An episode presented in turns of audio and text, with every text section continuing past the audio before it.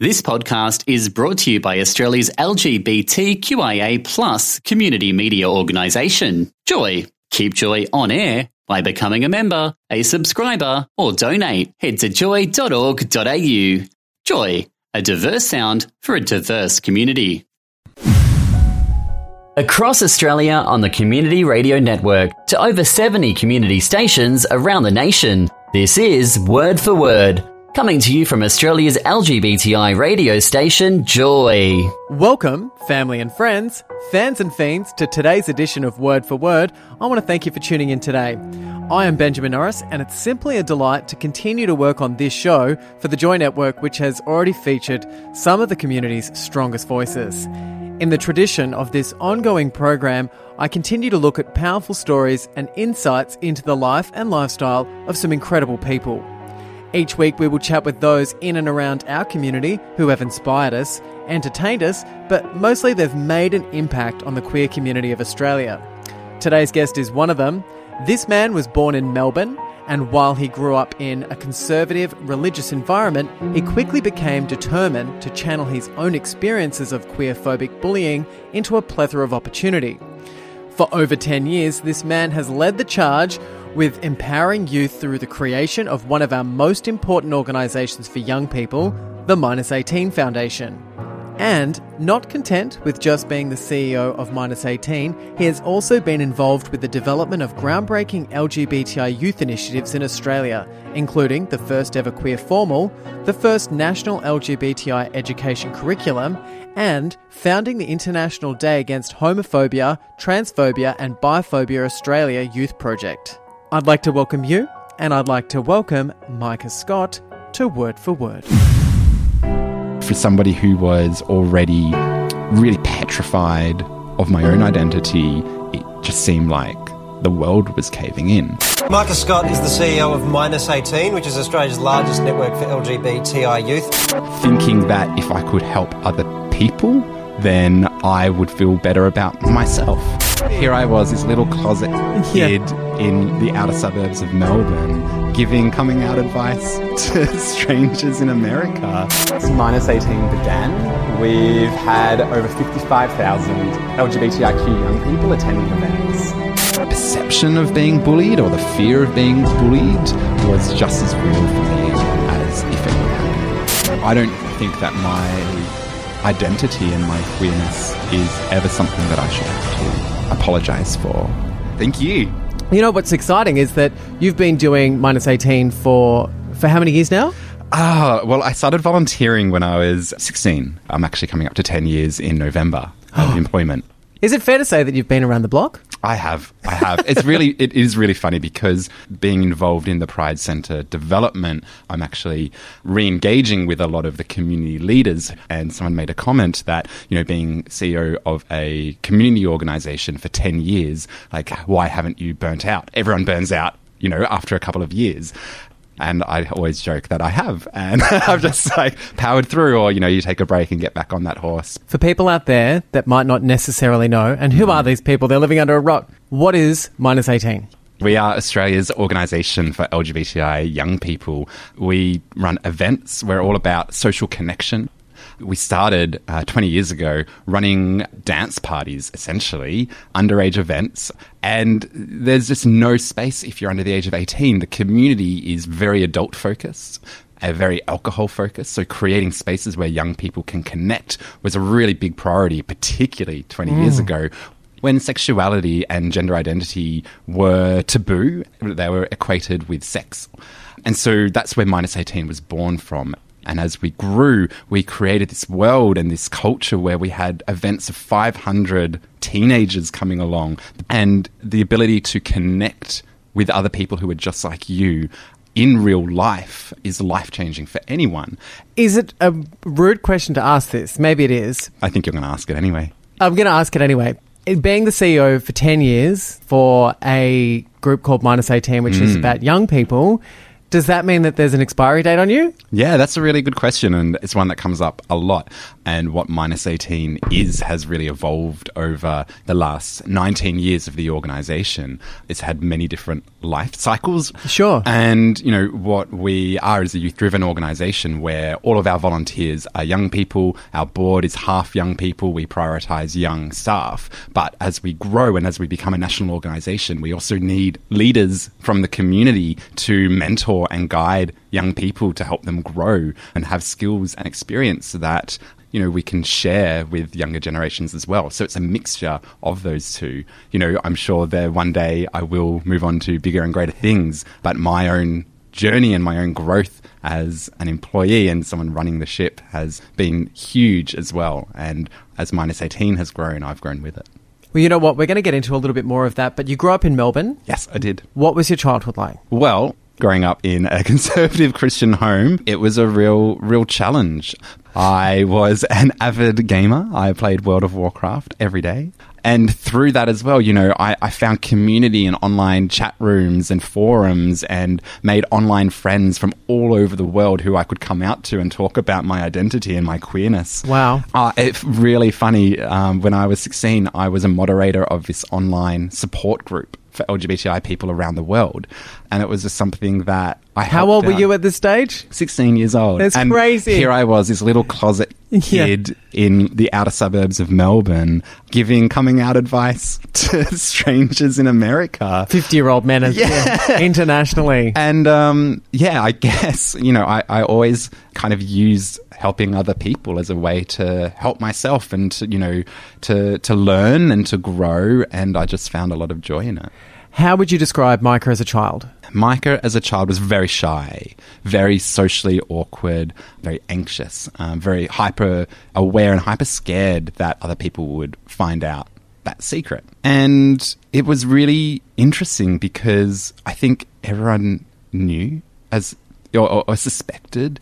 And I did come out, I came out at 16 to my friends and then 18 to my parents and, and, and family and, and church at, at a much later age because I made that decision when I was going to be independent and I could be on my own if I needed to be. Okay. Um, so I came out um, at 18 and, you know, took a while for my parents to really understand Well, what was your relationship like with your parents growing up? it, it- like decent, very good. You know, I, I had a close family, but you know, my my mum and dad sat us down when we were- I was maybe eight years old and said and gave the speech that God didn't create us to be gay, or you know, there were the, the gay couple on the block, and you know, my parents would turn it off when the gay couple did something super flamboyant, So, really negative quite negative. responses to anything gay. Yes, and and, and the the reconciliation for them, and at least initially, was we we don't agree with you know the, the sexuality thing, but we still love our son as an individual. And then how do you how do you bridge that? That's Um, a long journey, though, for some parents. it, has been an incredibly long journey. And, you know, from the age of 18 to 21, it was a real point of tension. Sure. I moved out shortly after 18. And I think moving out for any child and parent relationship is a really usually a really good thing because that distance Yeah. it creates an adult relationship but it wasn't until 21 where i was a um, finalist for young australian of the year uh, uh, where my parents kind of understood some of the community work that I'd been doing. And in their credit, I wasn't really vocal about it to them. and Um, also, you probably felt like being respecting of your parents. You didn't want to shove things in their face if that's what they thought. Yeah, to a degree, and just the the fragility of the relationship and hmm. and my need for their approval, perhaps that I couldn't really face what they truly thought. And I didn't want to put it out there in case that might be shut down or rejected. And so I kind of just like kept it on the peripheral a little bit. But it was they it was in the newspaper and they read it.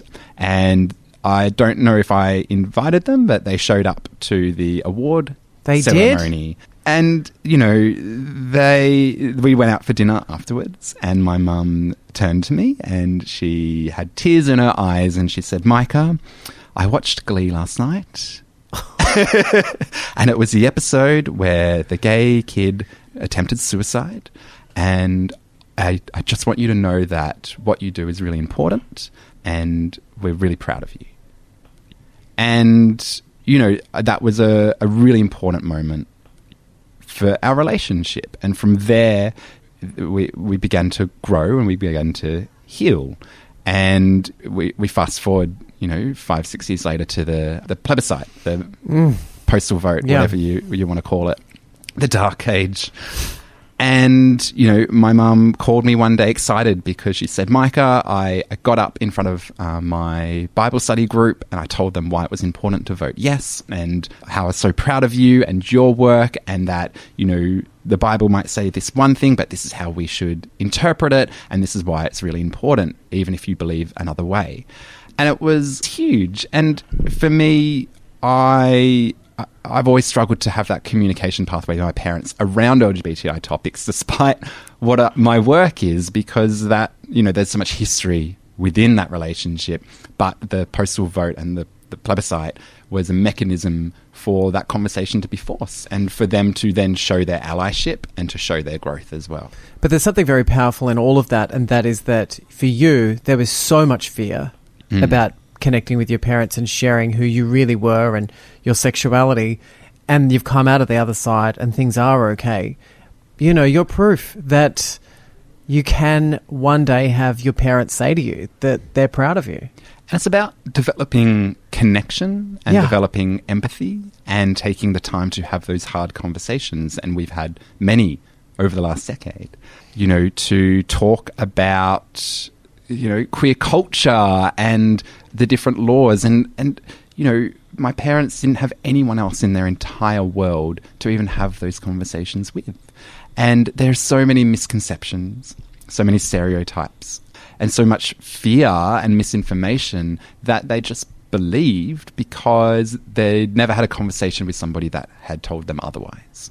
You know, your parents both would have affected you in very different ways as you were growing up. What was the differences? Oh, goodness, this is getting very analytical. I want to know. I'm a busybody.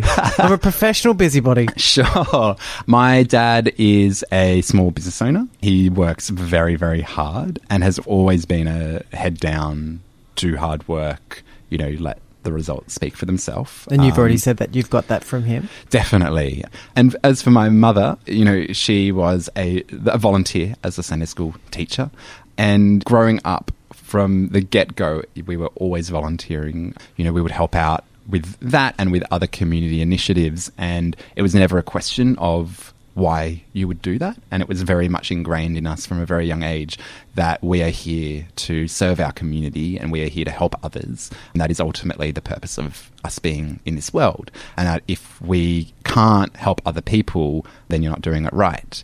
And I think that has allowed me to really harness my own learning and my own understanding because from even high school volunteering at minus 18 you know i volunteered here at joy i volunteered with the victorian government i volunteered at my university all of those opportunities whilst yes they were it was great to give back but they also gave me skills and experience that I would otherwise never have been afforded and has equipped me to do the role I do today. Did you have siblings growing up? Yes, I have two older brothers and a younger sister. Oh, wow. So you're from a big family. We were the type to stand up and sing and clap our hands. What about the dynamics that you had within your family? What role did you play? Oh, I'm. Can I say shit, sir? Oh, you can say whatever you oh, like. yeah, I'm definitely the shit, sir. and that became really apparent to me. So, two older brothers. There's a bit of a, an age gap there, seven years Sure. older. So they were kind of, you know, the leaders of the family, and then me and my little sister. I was kind of the big brother to her.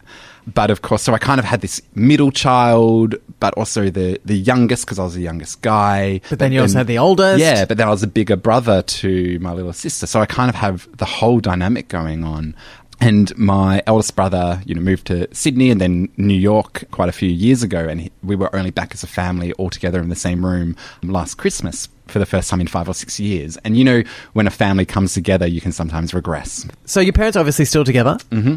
And are they still very religious? Are they still going to church? I Yeah. mean, how much of your coming out and your sexuality affected their religion? Yeah, well, it, it, it affected their whole life. You know, my my mum in particular lost friends as a result. But you know, I think this it, it just speaks about you know, homophobia isn't just experienced by the LGBTIQ community. And of course, you know, the the impact that she experienced is by no means comparable to somebody that mm. is a part of the community. But our allies and our family experience that residual discrimination as well. And they need to be supported through that because they're not part of the community, so they don't necessarily have the language or the resilience or the networks that support them through that either. And when I learnt that that had happened, you know, it's hard to not feel bad, but at the same time, you you can then be that support. So I could be that support to my mum, and I could talk through it with her, and then again, you find more of that common ground, and then she understands a little bit of what I've gone through, and you can talk about what is a healthy relationship and what is a healthy interaction. So yes, they are still religious. They they have changed churches before. Their Christian beliefs and theology has, I would say, evolved. Particularly as a result of me, my mum went and read a lot of uh, some theses published around the bridging of religious doctrine and, and homosexuality and you know those the, the the really famous one that kind of goes through in detail and talks about the what was actually meant when it says two men should not lie together, all those sorts of things, and mm. breaks it down around the historical and cultural contexts of back in when the Bible was written. And so, in that regard, their faith has changed, um, but they are still very much connected to their faith and to God, and that's a really central part of their life. I hear you talking a lot about how you've affected them. Have you been able to forgive yourself for that? Not really. You know, I don't. I don't think that my identity and my queerness is ever something that I should have to apologize for um, or feel bad for. You know, I felt bad enough on myself growing up, and But that's what I mean. You've got to look for forgiveness in that. but uh, you know the the the negative experiences that they had aren't as a result of me. They're as a result of the homophobic and transphobic society that we live in, and that's beyond me. And that's exactly what minus eighteen and all of our work is trying to resolve. And uh, yeah, I, I couldn't possibly feel personally responsible for that. The name Micah, where does that come from? Uh, it's from the Bible. It is a book of the Bible, so I guess Hebrew. I think it means he who is like the Lord. I think I had a plaque on my wall with that growing up. Wow. I didn't like it growing up. I, Didn't you? Why? I think it's a cool name. Well, Yeah, I, like I do now. You have been for a while. Yeah, no, thank you. Tell me. Um, well, you know, when you're a kid, you're in primary school, having a different name is really challenging because it's, it's just that core element of that first point of contact. Particularly, uh, you know, 10, uh, 15, 20 years ago, it wasn't as common as it is now. It's a little bit more common, and people would always make a big deal or a fuss about it, like you know, Micah, Mika, and and like kind of fight you on how you pronounce your name. Like that's pronounced Mika, and it's like this is my name. I think I know know how it's pronounced. Do you know what? That's so funny because that's a real example of the fact when you're younger, the things that make you stand out become the things that you end up liking the most about For yourself. sure, and you know, as as a pretty femme boy, that I was already on the outer, already on the back foot, and so add in a complicated name, you know, add in being, you know, from a, a, a family of faith. These it, it just contributed to the things that made Micah different. And as a kid, you don't want to be different, but you know, in my adult years, it's it's great. It's like Madonna, you know, you don't have to go by a last name. What school did you go to growing up? I went to um, a, a school out near Lilydale called Billanook College until year eight. And that was really interesting experience. I was friends with a lot of girls, and around year eight was when it became really apparent that I was a bit of a queer. And I actually was talking to a guy online, which is what you did on MSN chat about from my year level, and he was thinking, oh, perhaps he's queer as well. Spoiler alert, he is because you know see him out all the time, and but the conversation had kind of intimidated him or you know his own shame uh, scared him and so he then told other people that about me and the conversation that I had had, which caused a lot of negative comments and and you know the, the start of I suppose bullying, uh, not not ongoing, but you know for somebody who was already really petrified of my own identity, it just seemed like the world was caving in. And completely unrelated to that, I changed schools anyway and started to go to Melbourne High in South Yarra from year nine onwards. Right. Um, which, fun fact, was one of the first safe schools in all of Australia. Wow. Um, but that wasn't at the time. And despite it being a very, very progressive, queer friendly school, they didn't have anything visibly queer friendly. There was no celebration, there was no safe schools, there was no rainbow, there was no assembly talk, it is okay to be gay. And so the previous experiences that I had had, coupled with my own fear of, you know, still figuring myself out, meant that the perception of being bullied or the fear of being bullied was just as real for me as if it were happening and which meant I, I for year nine and ten and the first two years of that school, I basically went back into the closet and didn't tell anyone, and that was really, really hard because it, it, when you are your own bully, you can't escape that. You can't escape your own mind, and you know we don't have we didn't have mental health programs in schools or mental health education like we do now. We can have a conversation about depression and anxiety, which you just didn't have then. And it wasn't until I went to minus 18 where I was on a chat room and a friend was like, hey, you should go to a friend uh, from another country was like, oh, you have minus 18 in your city, you should go. And I was just like, that sounds awful. I'm never doing that. and you need to have a lot of confidence to go along to something like that. totally. I was like, I'm so scared of that. Like, what do, what do people look like? I don't look like that. Um, you know, I can't dance. What will I say? What if they don't like me? I can't handle rejection from people that are supposed to love me. All of that sort of thing. I've had enough rejection. And after three months, I built up the courage and I went along and met up with a friend um, uh, from online again. And we went to minus 18, 16 year old me in a polo shirt and long blonde hair. And I walked in and I just thought, oh my goodness, I'm normal. And I, I sat, found my people. I sat in, I was like, everyone is normal. They're, it's just like people who are from school, but they're here. And I sat in the outdoor area for like five hours just talking to everyone that would talk to me. You're not someone who likes to talk, are you? And as somebody, no, at, at 16, the idea of that was petrifying. Sure, yeah. And from that moment, I think I left with like 10 friends and people who I, and that, people who I met on that night, I ended up living with in my 20s and, you know, going to, you know, birthdays and, and family events. And they're people that I met at minus 18. And it was that community that completely transformed my life and gave me confidence to believe in myself and believe that I'm okay. Yeah. And gave me resilience to then come out at school and gave me resilience to come out to my parents because I knew that even if it didn't go well, I had people that would support me. I had people whose houses I could stay at that before. And these are the things. This is what makes having a community and being a part of a community That's so community. important. That is community. And we forget that it's hard enough to find community as an adult. And we have entire venues set up to do that. But when you're a 15 year old who can't even leave the house without your mum going, Where are you going? When will you be back? Keep your phone on you. How did you get away with all of that?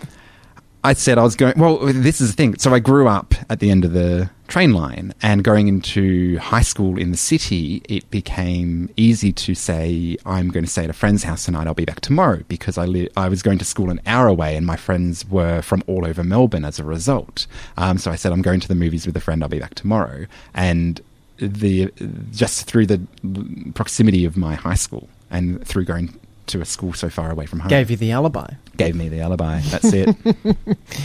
What was your first experience? Not your first sexual experience, but like what was your first acknowledgement that there even was gay people?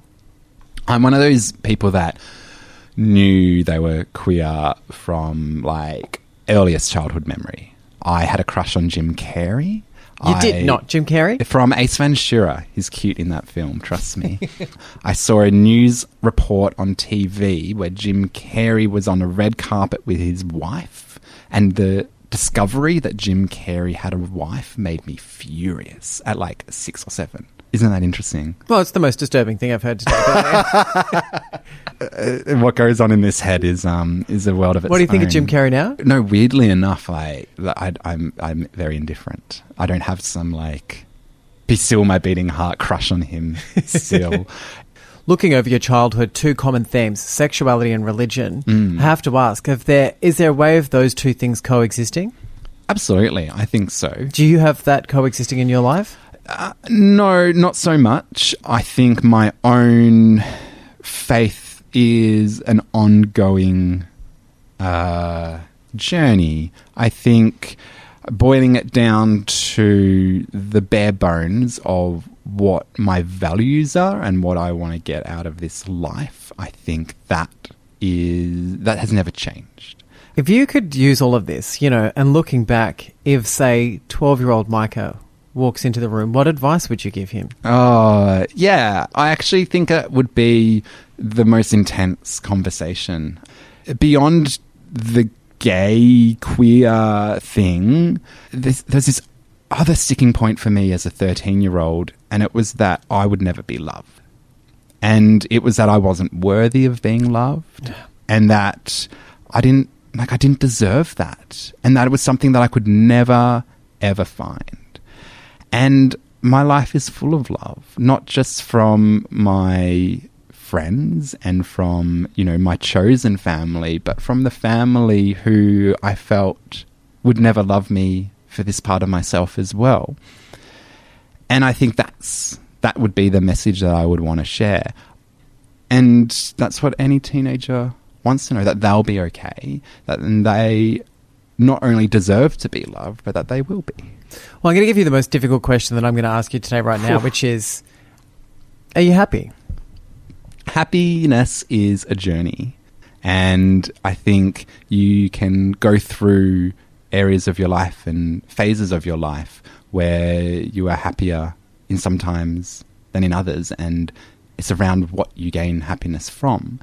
And I find it really challenging with mental health is really complicated. And I have my own challenges with mental health and with depression and anxiety. And where I find happiness is from community and through being around people who love and understand me, where I, where I can reflect that back at them.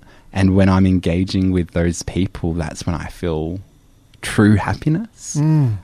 And through that shared experience as well. So, yeah, I am happy, but, you know, it's always shifting and different days bring different levels of happiness. How have you been able to cope with your anxiety and depression over the years? it's, it's, it's a battle. Of course, it's a battle. Like, you know, that's why, you know, we're continuously putting anxiety and depression under the magnifying glass because it, it's a battle because it's different to everybody and it's not always easy to deal with. And, you know, I'm still finding the language to really articulate it for myself. And I think part of everything, you know, through my 20s in particular, and now I'm, I'm getting close to 30, is that a lot of the experiences that I had as a 13 year old are coming to surface again over the last couple of years. And, and not in a way that's like I'm reliving it, but in a way of my, I had put them in the back corner of my mind because I wasn't ready to really process them yet.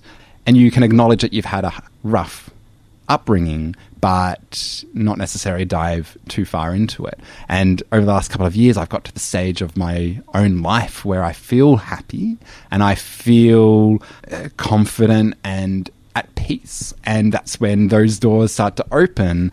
What you're saying to me, like I'm, I'm breathing it, I'm feeling it, I'm resonating with it, I can hear it, like and mm. relate, which I'm hoping that other people do. But when was it though that, or when did you realize that you could use your voice to impact other people in a positive way? Because my God, my friend, you can do it. Like, as in, you have a gift. But when did you realize that that was your gift? I don't think that there has been a definite moment. It, it's an evolution. And the way I can help other people or have helped other people is constantly changing and evolving. and I'm still learning. I still, I, I have, I, I'll be the first to acknowledge I have just as much to learn as anyone else, both about our community and about the world. But the more I can learn, that means that I can try and share that too. I think I'm just trying to think of like some examples or specifics to answer Sometimes, your question, no, and but see, nothing's really coming to that's mind. totally fine. I think that's one of the things in life sometimes we put pressure to give answers to everything when in actual fact sometimes it's okay to say I don't know. Like yeah, I think like I just I, I like to share about myself. I just find it challenging sometimes. I think is this like a therapy session right now? no, yeah, kinda. Some you know I've definitely had moments where I'll just be talking about me and someone will say oh wow that really resonates with me or thank you for sharing that that means a lot and i hadn't really sought to have an impact. It's just a matter of, of trying to be vulnerable and, and share that part of yourself. And I, I've definitely had that more with friends because you know you, you open up a lot more to friends and you have that comfortability in that in that space. And I'm also I- can also be somebody that likes to impose my own views onto other people too. And so naturally you can kind of uh, try and be a guide to friends as well. And then seeing a positive impact on, on someone you care about, that's a really good feeling. Well, it's a reward then. Very rewarding. What do you think though are the characteristics or what makes a good activist if we have to use that word? I think I would say resilience is a really big one. You just have to develop a thick skin, not just from people who are against you, but people who are for you but want you to be doing different things. You know, because you can only tackle so many things at once. You can only do so much. You can, but when you are have a platform or you have a spotlight on you, you're you know people will critique that, and uh, there's multiple directions you can head in, and everyone's got different lived experience or, or opinions around what that direction should be. So resilience is a really big one, and I would say empathy and an understanding to, and a willingness to to learn. I have not always been the best at that, and particularly when you are starting out, you have very limited resources. So you kind of get this like one track mind of where you have to go because you don't have energy or the ability to learn or to take on board that feedback. And so slowing down and, and learning and being open to that is a really, really important tool too. How, what what university did you go to? I went to Monash. Okay, so what were you University. studying? Um? I was studying communications, so but in particular graphic design. That was a really big uh, passion of mine in high school. I've, I've always been quite creative, a bit of an artistic queer, but I also really love the practicality and the real world usage of design and in particular communication design. And I guess it all ties back to minus 18 and to work. But this idea that you can have the best idea in the world, but if you can't communicate it properly and visually and in a way that makes sense and engages, then that idea is going to get lost in translation. And I'm a very visual person. I'm a visual learner. And I think a lot of us mm. are, but we don't necessarily identify it or know it. And so visual communication and connection we create through the visual element, the photographic element of expression is so important to communicating an idea. And that was I would say the first thing that I brought to minus 18 was a disconnect between youth brands and what young people's experience was. And at minus 18, we had rooms of hundreds of young people who are LGBTI, who were smiling and having fun and connecting and dancing. And yet, the youth services all around Australia were putting up these photos into schools of young people crying in tears in the hallway of their school with big letters saying, you know, don't uh, don't say that's so gay, knock it off. It's know. changing the narrative. Totally. And so uh, we thought sexuality and gender identity isn't something that you should be demonstrating in the school hall as something that should, that is the gay kid in the corner crying. Like that's not reflective of who young people want to be. There's no aspiration there. I think it's a really interesting thing that you've brought up because sometimes when it comes to charity, and sometimes I get asked to be an ambassador for charity, and a couple of times I've been really positive and smiling at things or for things that are quite difficult subjects. Mm-hmm. But I've always been commended for the fact that I'm putting positivity into something that's difficult to talk about because it's a better vehicle to get people to mm. understand it. If you're talking about something difficult, I don't think you necessarily need to paint it as the worst thing in the world. The challenge is that all the research shows the more negative you are, the more people will donate. That's that that is what we're dealing with in a community charity context. And so for us as an organization to say we are not going to give in to that, we are going to build a platform on positivity, on celebration, that financially is really challenging. How do you promote minus 18? Like, how do you make sure that that message is getting out there so that new people can see it? Didn't you see the Safe Schools thing? We're indoctrinating and recruiting children into the gay agenda. That's what we do. Well, I mean, that's why it's so topical for me to ask the question. You know, we're talking about age appropriate. Like, hmm. when can you start to promote what minus 18 is to the right ages? All the research shows that the average age a young person identifies their own same sex attraction is around 12, 13 years of age, with many, many, many learning of that or self identifying earlier. Um, and it shows that the conversation a few years ago was that this should be a, a year 11 and 12 conversation, you know, end of high school. But in reality, you know, all the data suggests otherwise. So That this- it's younger. That it's younger. And that's where parents go, oh, I don't want to be having my child be subjected to this sort of stuff. Exactly. You know, th- not to conflate identity with sexual behavior either. That's really quite funny that you say that as well, because what I get confused about is gender and sexuality to me are very different things. Yes. Somebody's sexuality is very different to someone's gender. They are. And your gender identity and your gender expression is completely mutually exclusive from your sexuality and who you're attracted to versus who you are. And what we know is that, particularly when it comes to gender identity, there are ki- children. Uh, who are four, five, six years old who are showing gender expression doesn't align with the sex that they're assigned at. And so, you know, when we have this conversation about how young is too young, and we have parents who are crying out for help with their children who are not necessarily self identifying as transgender, but some who are, and, you know, all the way up into high school, you know, it, it shows that we should be empowering the community and families and young people with this knowledge and with the support that they deserve.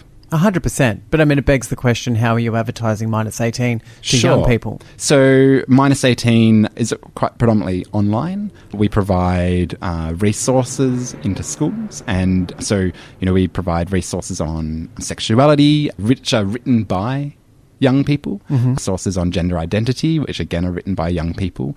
And we provide them to the schools so that they can offer them to the students. They, you know, as educators, can make the decision themselves as to whether that content is age appropriate. And spoiler alert, most of them identify it as being age appropriate. The the challenge though and, and that we, we face and we don't really discuss sex at minus eighteen or sexual practice.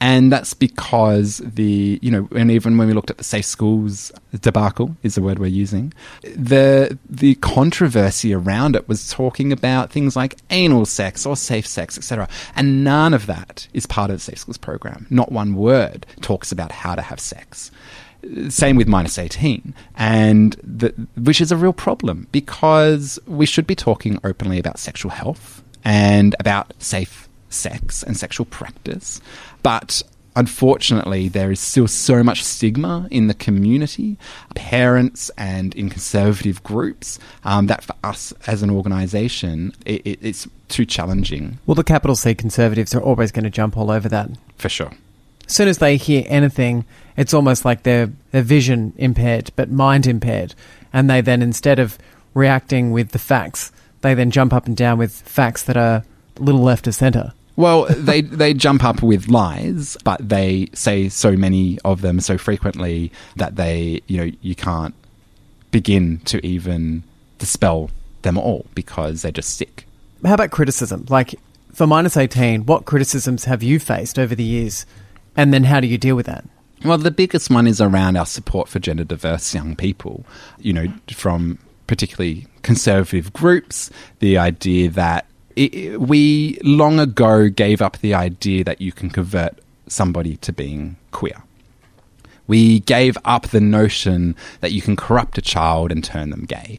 Yet somehow that dialogue is occurring right at the moment with gender identity and trans young people. We have this you know, um, sensationalism that we have all these new transgender children as a result of programs like Safe Schools Coalition. But the reality is, these children were always trans, but now they have a space where they can feel comfortable being themselves and getting the support they deserve. So, of course, there are going to be more people coming out as trans. But the idea that you can you know, corrupt them or somehow influence their own identity, I think is completely uneducated. I mean, exactly, and that's one of the biggest criticisms we get as well. But to change people and to support people who do not want to acknowledge these topics of conversation, they're sparking fear into sure. people, and the only way they can put fear into people is by lying to them. Yeah, and, and saying things like gender whispers at school without actually seeing what line of conversation was happening. No, and but th- that's the thing, and, and that's why this works. But I uh, or, or, or, can work in some cases, and I just it, it, to me it it's a bit exhausting and a bit idiotic in the sense because there's so many parallels between the journey we've had with the gay, bi, and lesbian community and the the journey that the trans, gender diverse, and non-binary community are on right now and they're, they're, identical. The exact same arguments. You can pull up newspaper headlines from 20 years ago, and they're nearly word for word verbatim. And it highlights the importance of our queer community of gays, lesbians, and bisexuals and same gender attracted community that we've gone through this and we need to support our trans and gender diverse community. Or share the learnings of how we were able to get through that. Not just share the learnings, but step up and be active allies. And we we are one and the same community, mm. and to, we're stronger together. Because the reality is, as well, that our gender identity and our gender expression impacts our whole society and our LGBTI community as well. The the bullying that I received growing up for being gay didn't really have anything to do, you know, I wasn't having sex with other men, etc., but I was more femme and my gender expression didn't match this masculine ideal that it was supposed to match. All the pressures on society was that, you know, putting pressure on boys to be boys and girls to be girls. Exactly. And so, you know, and while that's not anywhere near um, to the level of the the transphobia and the discrimination that the trans community experience, the these concepts and these values affect us all, and we as a community need to stand together to support the whole community in order to progress forward and celebrate all forms of queerness. Having your finger on the pulse and spending so much time with the youth, being a part of Minus 18, what's something that you hear again and again at the moment at the moment, it's really around pansexuality, around bisexuality as well. You know, I think. Pretend I'm really ignorant. Just give me what yeah, pansexuality yeah. is. So, you know, pa- both pa- pan and bisexuality is being attracted to more than one gender. Uh, so, with pansexuality, it's around your your uh, being attracted to um, all genders. Um, so that can be cis men, cis women, trans men, trans women, non binary, no matter your gender identity, acknowledging that there are multiple genders and you're attracted to all of them or open to more than, more than just one. And what sexuality would you say you are? Well, I identify as queer. And that's more just a, a term that I use to kind of I guess, weave in a little bit of my own gender expression as well to empower myself to be a bit more femme when I want to be or when I feel that, um, and acknowledge that identity can be a bit more fluid. And that tied in with those identities is really what what's what the youth are all about.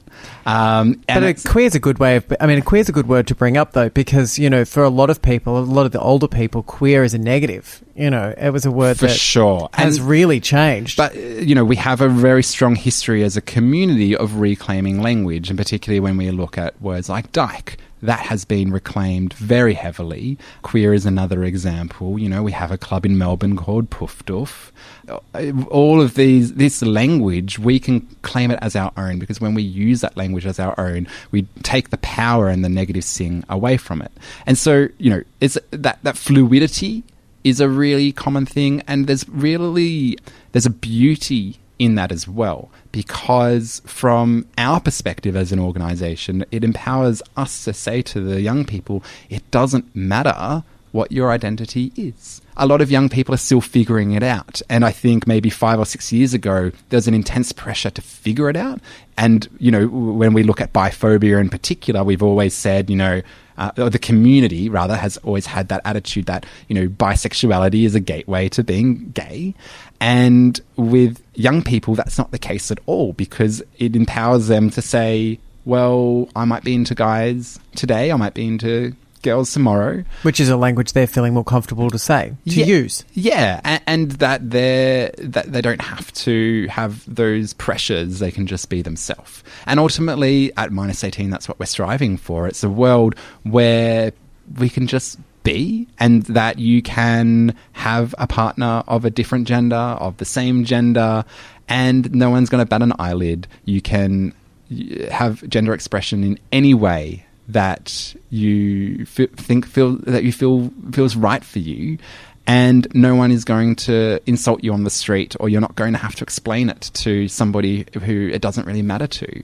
and that's where that whole fluid idea becomes really beautiful I like the idea of using the word fluid. You know, we are heading in a very different direction with talking about fluidity. Like, eventually, you're hoping that people aren't wearing clothes that are defined by sexuality or gender. You Yeah. know, like, it's nice that we're heading to this space, and it's great that the younger people are leading the way with opening up people's minds to use different terms that are more appropriate and more inclusive. it's really interesting as well because it's scary for a lot of people and even within our own community. You know we, we, we definitely heard attitudes that you know oh, why why uh, why can't people just choose? And that's coming from within our own community or I don't understand it like I'm gay but I I like manly men or I like straight acting men or that sort of thing like Throw the labels away. totally like we've like We don't want to hear that stuff anymore. and, and I think there's safety in labels. I, I definitely acknowledge that, and we find comfort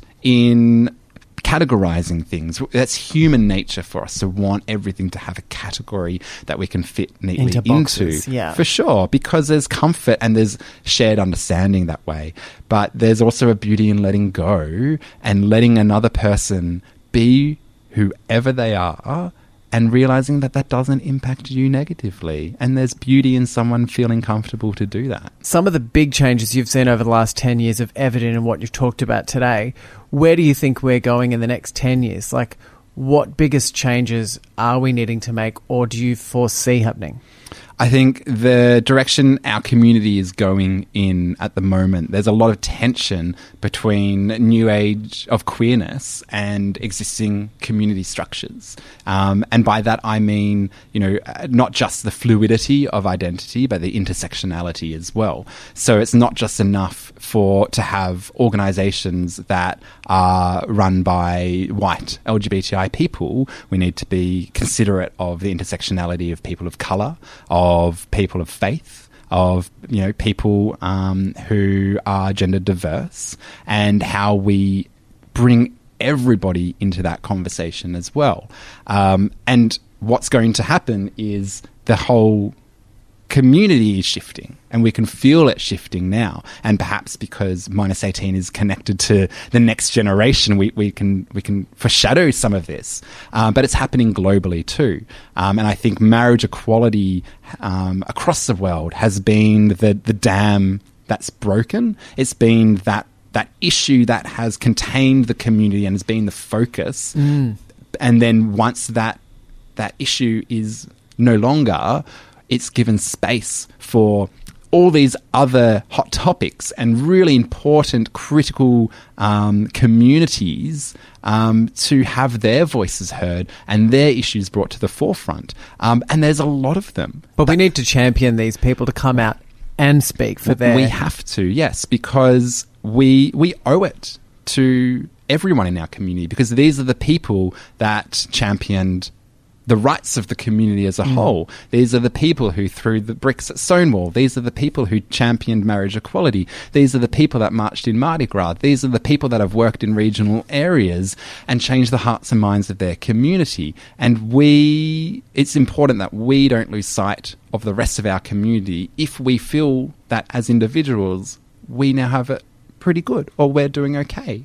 You know, it, we need to not view it as individuals or individualistic. We need to still maintain that community culture, um, and that's what's coming next. And I and we've seen in other areas of the world when that isn't supported, then the community can fragment, and the community.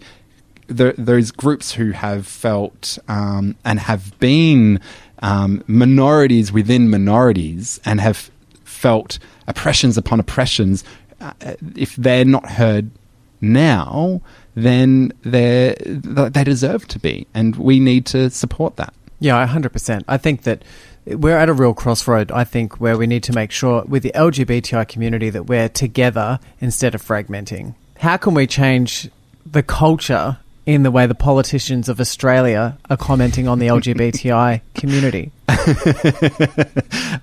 um, I, I, I listened to a really interesting podcast the other day with the suggestion that we should have a people's parliament and that parliament itself should actually be a random lottery of representation of the population of a country.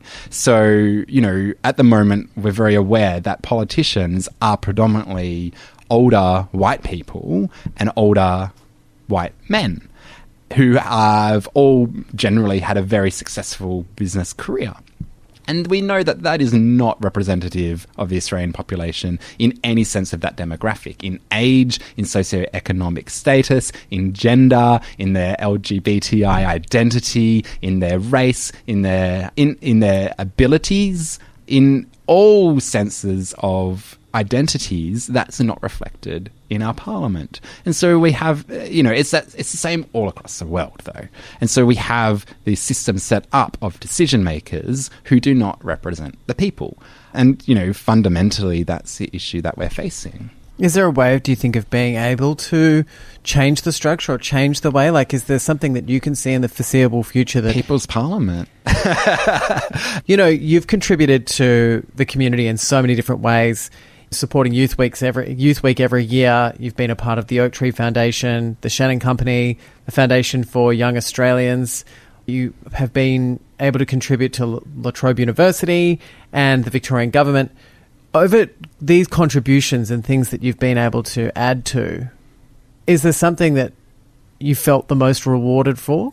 I think my most proud moment was in Adelaide running a minus 18 queer formal and and seeing the impact of an organization like Minus 18 going there and the appreciation, not just from young people, but parents who were in tears because of their child having the ability to uh, attend and, and meet other young people. On the second year that we ran the queer formal, um, a young girl came up to me and she just, she goes, Micah, I don't know if you remember, you wouldn't remember me, you wouldn't even recognize me. Last year, after the queer formal, I went home and I finally had the confidence to come out to my parents and tell them I was trans. And from that moment on, um, it would just, you know, I could just be me. And this year, I've come and I just needed to come so I could tell you that. And wow, that, that personal element yeah. and like coupled with the culture of Adelaide, which is so, so different as well and talking to all those young people and seeing the the real impact, you know, particularly as the organization grows, I spend less and less time at events again because I'm not a young person, and it's those moments where you reconnect with that purpose of what all that hard work is for, particularly when you're a bit tired at an event, just like oh, thank you for telling me. I'm going to go backstage now and have a little have a little cry. Um, Well, you kind of have to though, because to, it's yeah. just as I mean that's the evidence that what it is that you do is making a difference. Of course, and that's that's it, right? The you can, you know, come on radio and talk about it all you want. You can, you know, try and tell politicians the importance of the program, but at the end of the day, all you need to do is come down to an event and talk to one young person and see that smile on their face, or talk to their parents, get an email from a parent saying, I've never seen my child happier. They've struggled to make friends and now they have a whole group of friends. Thank you, thank you, thank you. That's that's all you need. What's next for you? What's next to be challenged? What is Everest to be climbed? you know, the the big focus at the moment for, for me and for minus 18 is to really look in, internally into our organization. We have gone through this huge period of rapid growth to a point where, and in all community organizations, we all do this, is you hmm. just work your tushy off and then you suddenly come up for air and you go, oh, wow, like we're doing really well. Like, let's just like, chill for a minute and take stock and like look at what we're doing and make sure that we're doing it in a way that supports each other and that you know there's we're, we're of a size now where we don't have to have that community mentality of just like go go go go go. Like you have to get you have to get everything done. You can you can support each other and, and build a, a community and a family internally. And that's what i really want from our organization and it's so so important in our whole community because that's sustainability, and that will ensure that minus eighteen is here for generations to come. Have you got a message for the queer community that would be listening to this right now? My message is if you want to support minus 18, you can donate to us. Uh, our website is minus18.org.au. We rely on community donations. We are only fund, government funded for about 25% of our organisation. The rest comes from community, which is proportionately really high. And the reason for that is the work that we're doing isn't valued in you know Australian government, in in lots of other spheres because it's LGBTI young people, and that's really controversial. So if it's a message that you believe in, um, you might like to support us. Very good. It's a good message. Yeah, and it's a good thing to support. Micah Scott, thank you so much for joining us on Word for Word. Thank you. Word for Word is presented and produced by Ben Norris from Australia's LGBTI radio station Joy. Word for Word is distributed nationally to over 70 radio stations across the Community Radio Network. Thanks for listening to another Joy podcast brought to you by Australia's LGBTQIA plus community media organisation, Joy. Help us keep Joy on air. Head to joy.org.au. Joy, a diverse sound for a diverse community.